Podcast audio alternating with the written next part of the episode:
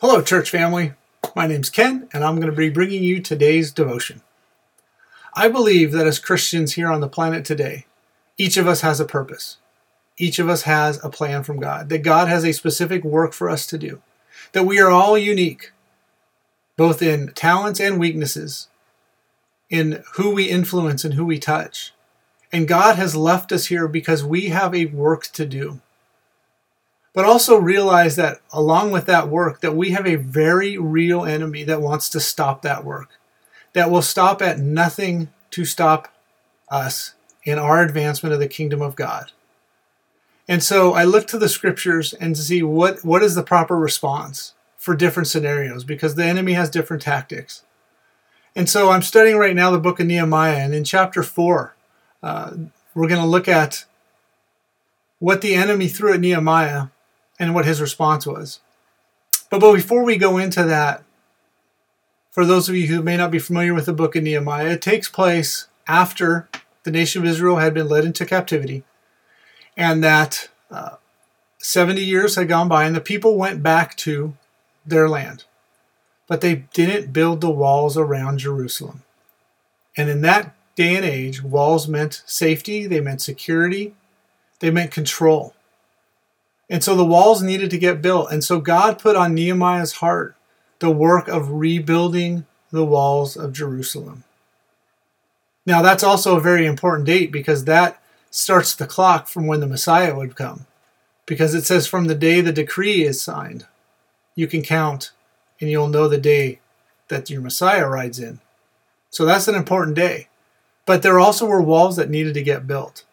So let's look at chapter 4 of Nehemiah and see how Nehemiah, uh, what discouragement was sent his way, opposition, and how he dealt with it.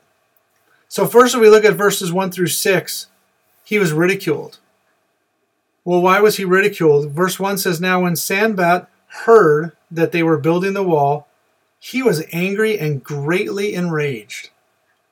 So, the first thing you can expect is when you're going to do the work of God, you're going to make some people mad you're definitely going to make the enemy mad, but you might actually make some people mad. So, what is the proper response? Should we enter into a debate? Should we try to win them over? Well, I think the answer is found in verse 6.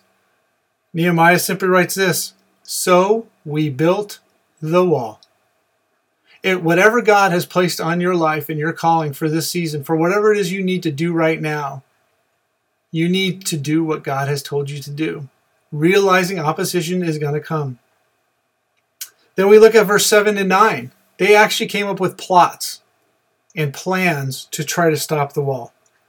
So, are there people in your life that are scheming against you, that are, are trying to stop the work that God has for you? Well, Nehemiah answers that in verse 9. It says, And we prayed to our God and set a guard as protection against them day and night. So the first thing we need to do is pray. God is our source, God is our power. And so we pray to God and then we continue to do the work. In this case, Nehemiah had to adapt that work, right? He, he didn't plan to have guards as protection day and night, but that's what it needed to happen so that that work of building the wall could continue. What about discouragement? What about you say, yeah, but you don't know what's going on in my life, and everything has been destroyed, and everything is just in rubble. Well, that's actually in verse 10. Because they actually say the strength of those who bear the burden is failing. There is too much rubble, and by ourselves we will not be able to rebuild the wall. Have you ever felt like that in your life when things just don't seem to go right and you're doing the will of God and there's just rubble everywhere and there's just ruin? God knows what he's doing. God absolutely knows what he's doing.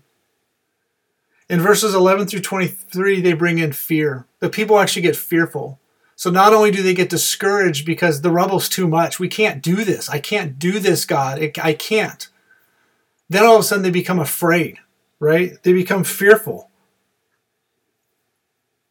But look what God does it says in verse 15 When our enemies heard that it was known to us that God had frustrated their plans, we all returned to the wall and each to his work. it reminds me of Romans. It says, God causes all things to work together for good for those who are called and who love Him. And if you are called and loved Him and are serving our God, He will cause all things to work for good. And He will frustrate the plans of the enemy. You don't have to do it. And then in verse 21, it says, it simply says, So we labored at the work. So, whatever it is that God has called you to do, whatever it is that God has placed on your heart, don't give up. Don't stop. Know that there's an opposition that's going to come, but God is greater. God is bigger. God has the ability to frustrate the plans of the enemy, and you will be successful. Have faith. God is still God.